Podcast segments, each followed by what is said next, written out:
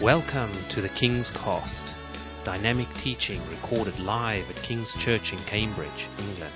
We hope you are blessed and challenged by listening to the ministry today. And now, here's the broadcast.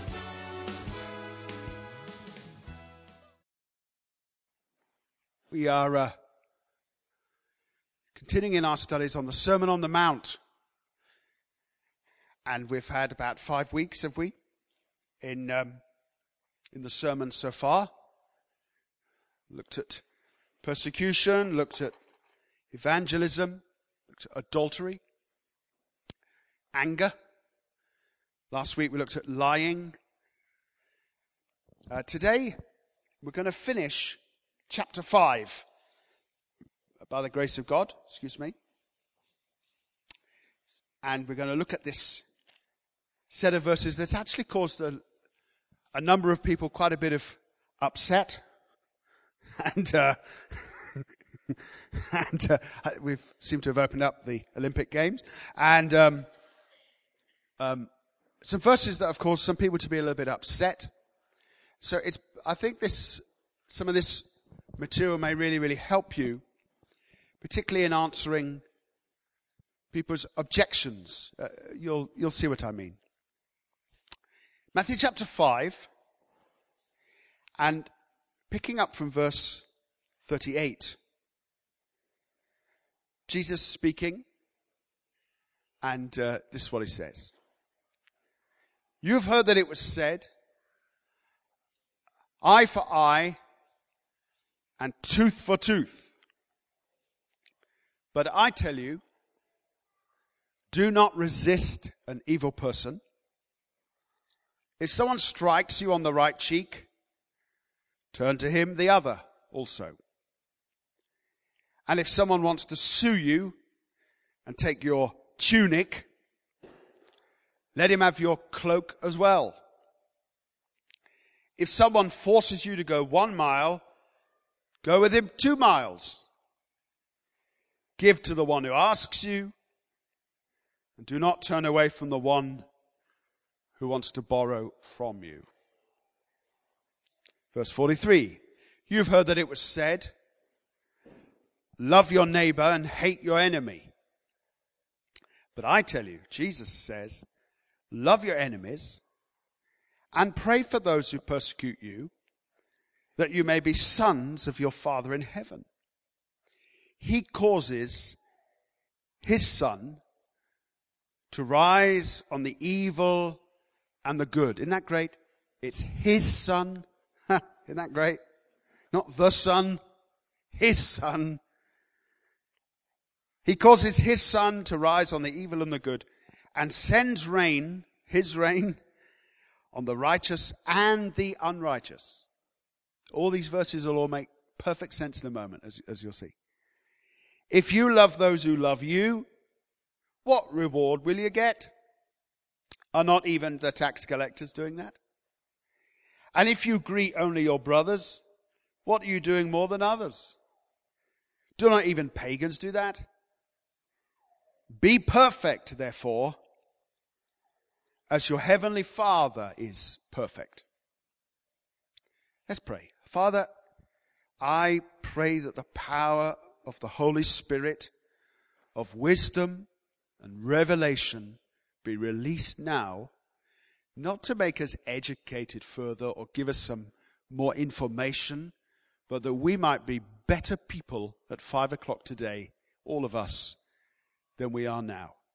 So, Lord, let us be transformed into the image of Jesus Christ more and more. And we pray it in his name. Amen. Amen. The opening uh, of the Sermon on the Mount, if you remember it, the beautiful attitudes, you know, blessed are the pure, blessed are the meek, blessed are the uh, of those who suffer, opened up a theme which is now being also hinted at here, which is the theme of, of having to suffer for the sake of being righteous. Any gospel that teaches you that if you follow Jesus now, your problems are gone, is, is not a good and accurate Bible gospel. The, the, the gospel tells us that as we follow Jesus, we end up many times with these problems gone, but now we have some other problems that we didn't have before we were following him. Many times when people are struggling with their lives, struggling with relationships, if they weren't a Christian, it would be easy to sort out their uh, issues. It's because you're a Christian that it becomes more difficult to sort out your issues because you have uh, the commandments of God to uh, have forever in front of your eyes. And the commandments of God are sometimes uh, challenging to obey. That's why people reject the gospel many times because it is too feel it's too difficult to do. Jesus said that if you're going to follow me, you, there are going to be times when you're going to have to pay for it. You're going to have struggles because you are uh, one of my one of my people, because you are a follower of my not just of me as a person, but of my standards and of my of my commandments. And this these last few verses of chapter five kind of bring that theme back a little bit. They paint it in a different way, but it's sort of going in roughly the same uh, direction. They further highlight this, this theme of, of the challenge of the Christian life while um, encouraging the believer to behave just like God behaves. And that's the, that's the last verse there, verse 48. All this about uh, not insisting on your rights and sometimes uh, having people take things from you and all this. It's all about, uh, it's, it's, it's not about being a mug. It's not about being a mug. Uh, it's not about being a pushover, but it is about having the same kind of personality as the Father himself has, as we will, as we will see. Let's just begin with this thing about an eye for an eye. The whole issue of um, revenge, if you like. And this is what I meant when I said sometimes things are, there are issues of controversy because people will often say to you uh, in the street or more often, of course, at the workplace, well, the Bible is a very harsh book, especially the Old Testament, very harsh book. Because in the Bible, doesn't it say an eye for an eye and a tooth for a tooth? In fact, your friend at work is only half quoting the Bible. If they knew what it really said, it sound, it's actually even, it can sound even harsher. Because in one of the uh, passages it mentions this, it says, a fracture for a fracture. A foot for a foot. I bet you never heard anyone quote that to you. But it's there in the scripture. An eye for an eye, a tooth for a tooth. And people get a bit uh, upset about this because it sounds very tough, doesn't it? It sounds very harsh? Is this the kind of God that you show up on Sundays to worship? Is this the kind of, uh, excuse me, is this the kind of religion you have? An eye for an eye, a tooth for a tooth. This is one of the most misunderstood uh, areas of the Old Testament, I think. And as we said right at the beginning of this course a few weeks ago, what Jesus is wanting to do through this sermon is to bring people back to the heart of God where the commandments had been misapplied and, and, uh, and mis, misappropriated, really, in the lives of people. First of all, let me just say this about an eye for an eye and a tooth for a tooth. It was never intended to be literally applied. How do we know that? Because it never was literally applied. There is nowhere in Old Testament history when anyone put out someone's eye because they'd had their eye put out. It was never literally applied. Never in the history of the Old Testament. And certainly not under the auspice of, you know, God.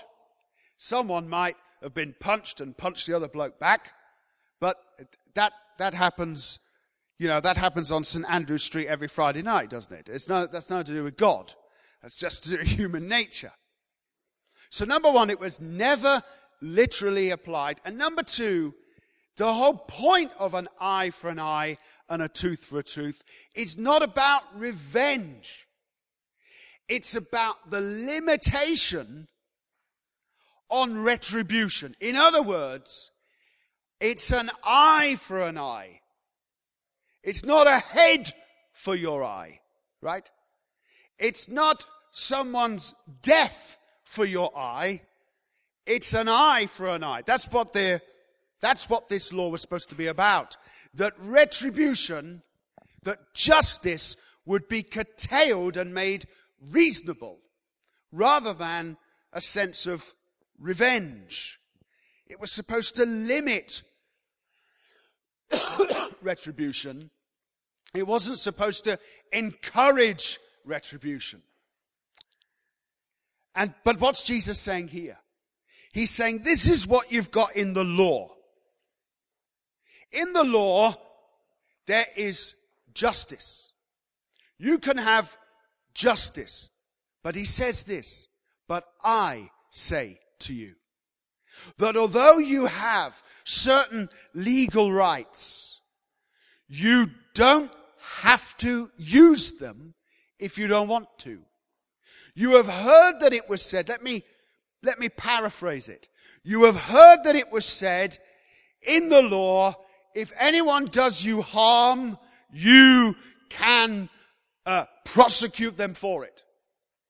But I say to you, if you are, are harmed by someone, you don't have to pursue them for it. You can forgive them for it. That's what these verses are really all about. And he uses these amazing examples here. If someone strikes you on the right cheek, turn to him the other. We, um, we may not understand this maybe sitting in Cambridge today, although some here may. But uh, this is a cultural thing. In the East, to be struck on the right cheek was one of the greatest forms of personal offense that could occur. And we'll come back to that in a moment. He says if someone wants to take your tunic, let him have your cloak as well. That means if somebody wants to take your, your shirt, give him your coat as well. Now, it's very interesting because in the law of Moses, you could take someone's coat, but you had to return it by the end of the day. It's not a great deal, is it? But you had to return it by the end of the day because the guy can't do without his coat. So that's kind of interesting that uh, such a change has uh, has been wrought there. and then this other verse here about if someone forces you to go a mile, go with him two miles. You may or may not know that a Roman soldier in this day and generation could go up to a Jew and say to them, you will now carry my pack for uh, a thousand steps, which is where we today get the word mile from. Uh, uh, the word milli in Greek is a, it means a thousand thousand, which is uh, where we get the word million, you see, today. But the word milli just simply means a thousand. He, he would, and which is where we get the English word mile, M-I-L-E. A Roman soldier could say, you carry my my stuff for one mile. He was allowed to do that. What does Jesus say? If a Roman soldier says to you, carry my pack for a mile, after a mile, you could put it down, couldn't you? And say, aha, but you've run out of your legal power now, because I've done my mile. He's likely to hit you on the head with a sword and make you do it again. but assuming you were bold enough to refute him. Jesus says, why don't you go the extra mile? And this, of course, has come into our common language, hasn't it? Going the extra mile for people. So what Jesus is saying here, it's not so much he's saying if someone comes up to you in the street and punches you to the floor, that you have to, as a Christian, lie there and go, I better get up and have him hit me again.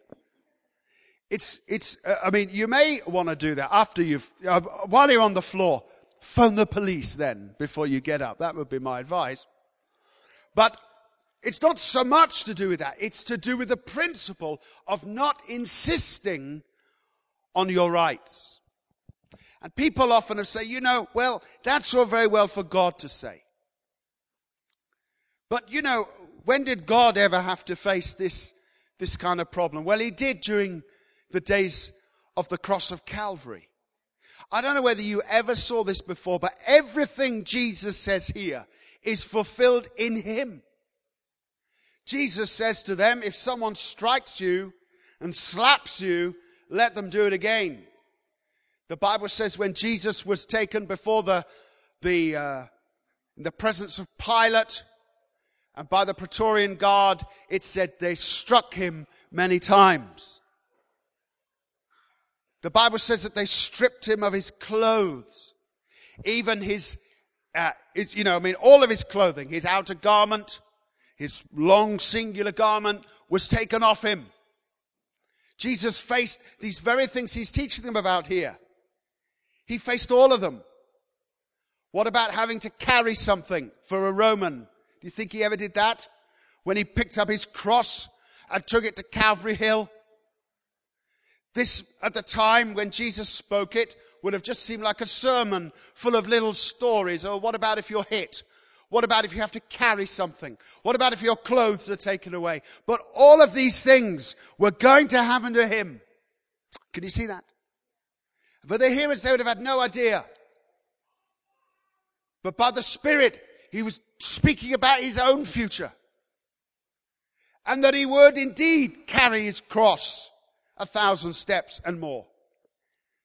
That he would indeed have his clothing taken away and not return to him. That he would indeed be struck many times and unable to retaliate. Now, how does this work in practice today?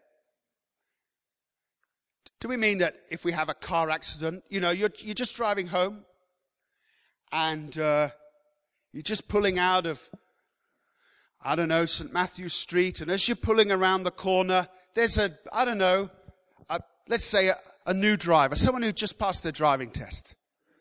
Um, just, just pulling out, excited. I can drive now, Lee. You know, driving, and uh, and bang, you know, you, the car's hit, and what's he going to do? Are we saying the Bible says you don't have to swap address? Oh, no, no, no, that's all right. In fact, hit me again. Now, I don't think it means that. I don't think it means if a burglar breaks into your house and steals your stuff, you shouldn't phone the police. we're not talking about that sense of that level of criminal justice here. I think this is more to do with the personal justice.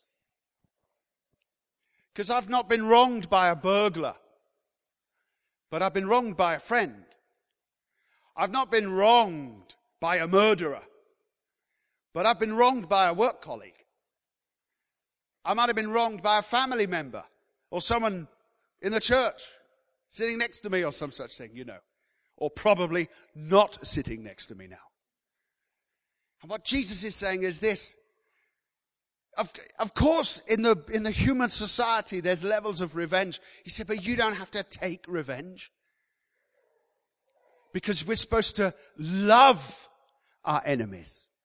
And that's what he goes on to say. Why don't we read a little bit more? You've heard that it was said, verse 43.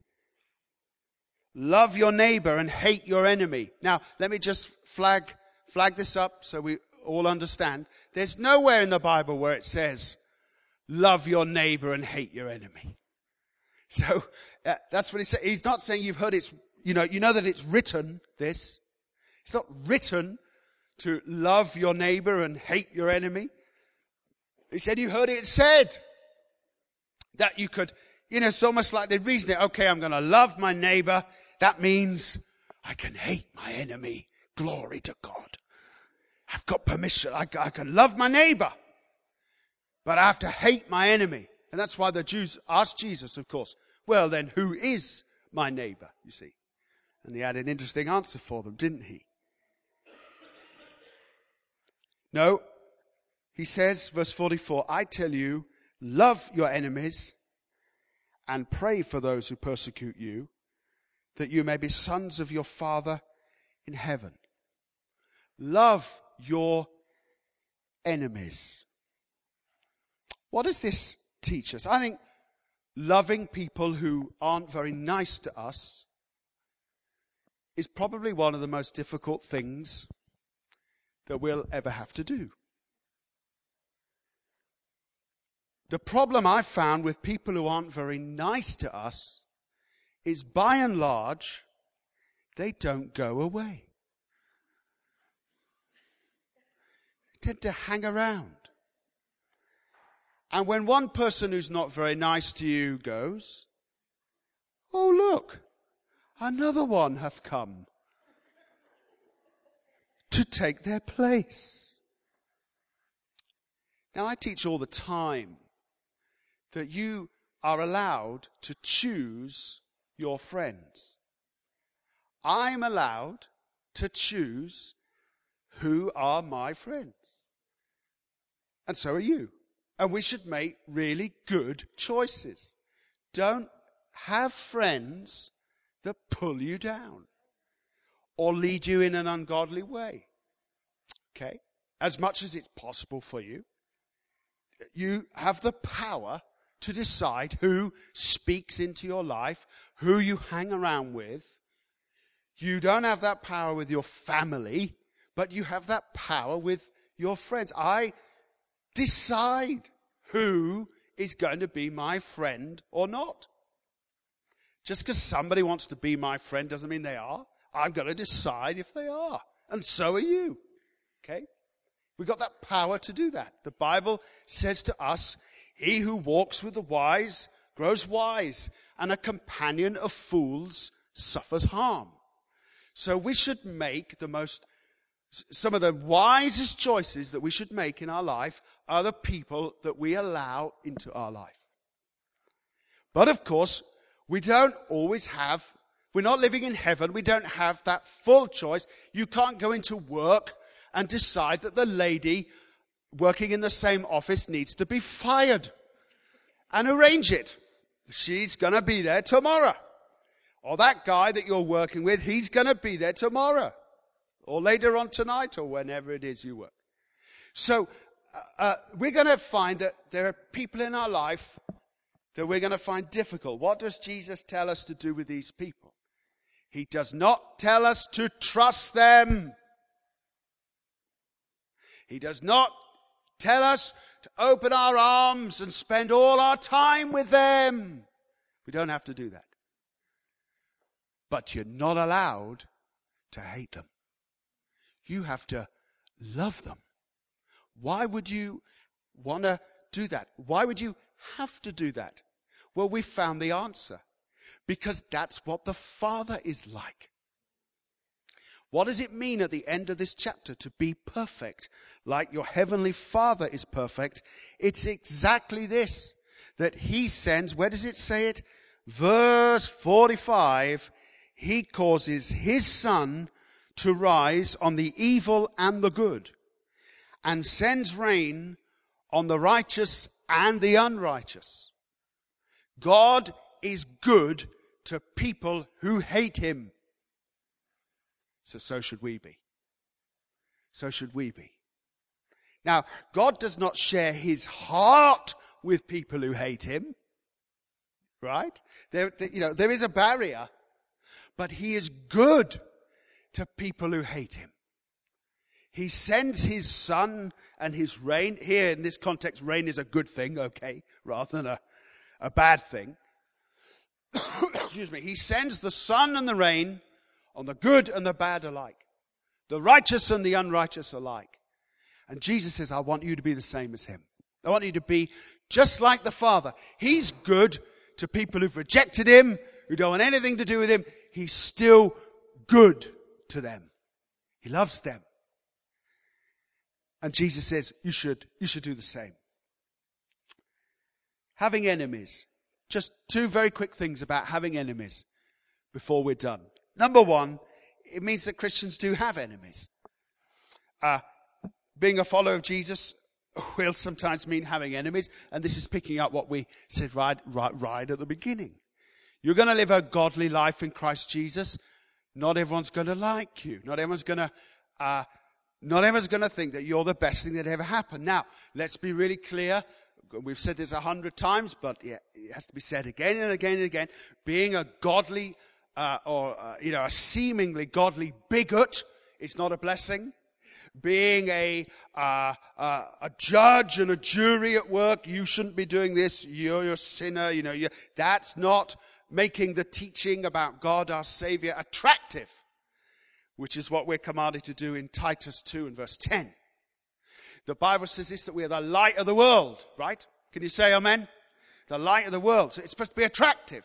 Salt and light are attractive things. So we're supposed to be attractive. You're not supposed to be repellent or repulsive as a Christian. You're supposed to be attractive as a Christian. But living life the Jesus way is likely to get you into trouble as well as having some gospel fruit. Because some people will misunderstand you, some people will misrepresent you. I think I told a story a few weeks ago, but it's fun to tell it again. I remember when I, when I became a Christian, all you had to do in your workplace was say something like, well, yes, I was, I was at church yesterday. And immediately everyone goes crazy. Oh, he's, he's ramming the Bible down our throats. I think, well, I didn't, I, I didn't mention the Bible. I don't know any of the Bible. I've only been a Christian 10 minutes. How could I ram it down your throat? ramming the Bible down. But you know, people are offended, aren't they? Straight away, put up the barriers, you know, etc. So Christians are going to have enemies. Why don't you just turn to John 15 very, very quickly? John's Gospel, chapter 15, where this is a sort of a, a promise of the Word of God that sometimes we're not going to be as popular as we'd like. John chapter 15, and picking up verse 18, Jesus speaking, he said, If the world hates you, keep in mind that it hated me first. If you belong to the world, it would love you as its own. As it is, you do not belong to the world. I have chosen you out of the world, and that is why the world hates you. Now, I want to say it again. Being a Pharisee, a Sadducee, a religious bigot, uh, a holier than thou, you know, religious deadhead, that is not the kind of life we're talking about. When you're in a in a, the environment, well, in any environment, of course, but particularly in the environment when you're trying to uh, let the light of God shine through. You can be despised for that, and that would be your own fault. But hear what Jesus, because Jesus wasn't any of those things. Jesus was the friend of tax collectors and sinners. And yet, and yet, he says this, but don't be surprised. Because you see, if the world hates me, it's going to hate you. The reason the world doesn't love you is because you're not part of it. He goes on to say, you know, a, a student is not greater than his master. Verse 20. If they persecuted me, they will persecute you also. So, number one, Christians who live this radical life will have, uh, we're using the word enemies because it's the Bible word, but you're going to have conflicts. I hope, number two, that you also pick this up that while you may have enemies, in a sense, you will not have enemies. Uh, by that I mean, they are not your enemies. I do not have any enemies. Because if I start having enemies, that suggests that I don't, I don't love them. So we're not to treat anyone as an enemy. We're to treat them the way the Father treats the world. Don't turn to it, but there's a great verse. Luke 6, verse 35 says this God is kind to the ungrateful and the wicked. I want to say it again. God is kind to the ungrateful and the wicked. Let me ask myself here. When's the last time I was kind to the ungrateful and the wicked? When's the last time you? Or, uh, of course, a better question. When's the next time we're going to be kind to the ungrateful and the wicked? What kind of love is this? It's no good just saying, Oh, I love everyone. It's like the young man who just was madly in love with this girl. And this girl came into a, a room, and there he was, there, but there were others there. And she looked at this boy, and he was madly in love with her, his heart beating away. And the girl said this, I love you. And he went, Oh. And she went, I love everybody. and suddenly, ugh. oh well, back to square one. That's quite funny, isn't it? What does it mean to love our, what does it mean to love our enemies? What does it mean? Well, if we take this, the example of the story Jesus told about loving our neighbor, which is the story of the Good Samaritan, about the guy who fell among the thieves and the Good Samaritan, you know, comes along and helps him. He helps him. Do you know what he does? He doesn't walk by, see the guy and think, you know what? I must send him a, a love note later. Yeah, I must send him a, a card wishing him well. Uh, I must, I must poke him on Facebook later on today. No, he helps him. So the kind of love that the Bible talks about is the expensive kind, the practical kind, not the sentimental kind. Sentiment is fairly easy I said to Jane this morning, I said, I really, really love you. And she said, Do you want to go and put the kettle on? And then I had to reevaluate how much love I really had. Because it's easy to speak, isn't it? Quite another thing to put the kettle on when you're cozy and warm. Yes, sir. if you want to know who put the kettle on in the end, ask me at the end. Don't ask Jane because she'll tell you it was her. It was her. No, God is talking about the, about the practical love, isn't he? Not the sentimental love. Sentimental love is wonderful. Practical love, much more in keeping with the way the Father blesses the world. So, what do we learn at the end of this chapter, the end of this part of the sermon? Let me finish. We learn that in life there are conflicts that can happen.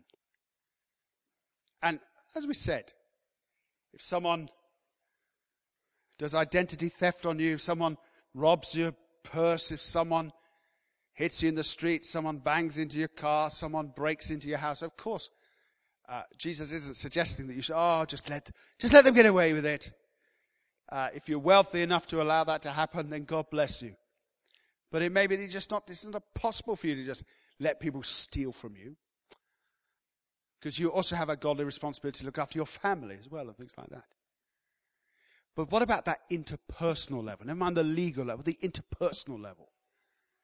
Jesus says you don't have to insist on your rights. You don't have to insist on an apology from someone.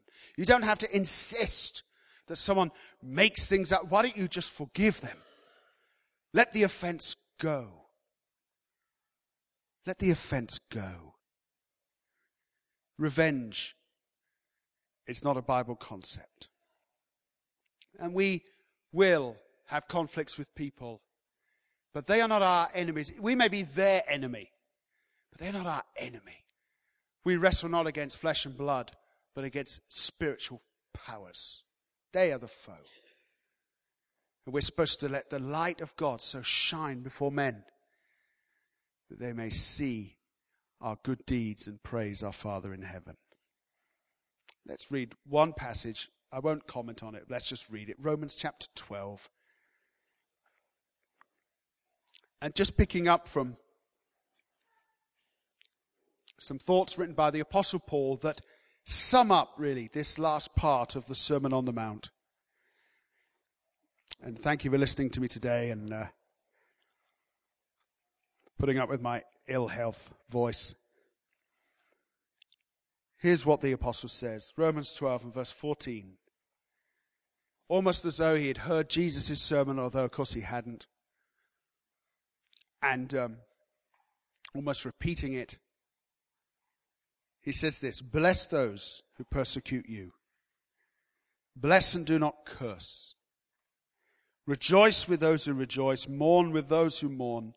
Live in harmony with one another. Do not be proud, but be willing to associate with people of low position. Do not be conceited. Do not repay anyone evil for evil. Be careful to do what's right in the eyes of everybody. If it's possible, as far as it depends on you, live at peace with everyone. Do not take revenge, my friends, but leave room for God's wrath, for it's written, It's mine to avenge, I will repay, says the Lord. On the contrary, if your enemy is hungry, feed him. If he is thirsty, give him something to drink. In doing this, you will heap burning coals on his head. Do not be overcome by evil, but overcome evil with good. Thank you for listening, and we trust that the Word of God has inspired you today. For further information about King's Church, or to access our large archive of other recordings, go to www.kingscambridge.org. If you're listening on iTunes, we would love you to leave us some feedback. God bless and goodbye.